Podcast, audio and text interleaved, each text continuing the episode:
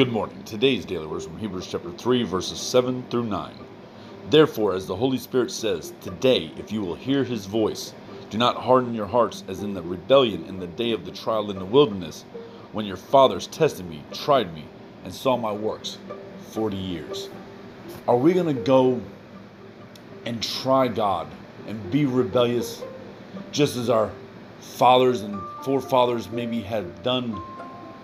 Those that have gone before us.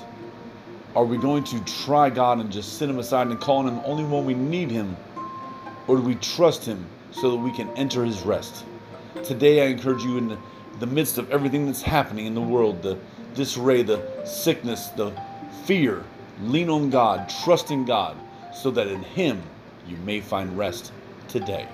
Remember that Jesus loves you, and so do I. Share the word of God with someone today. God bless you. thank you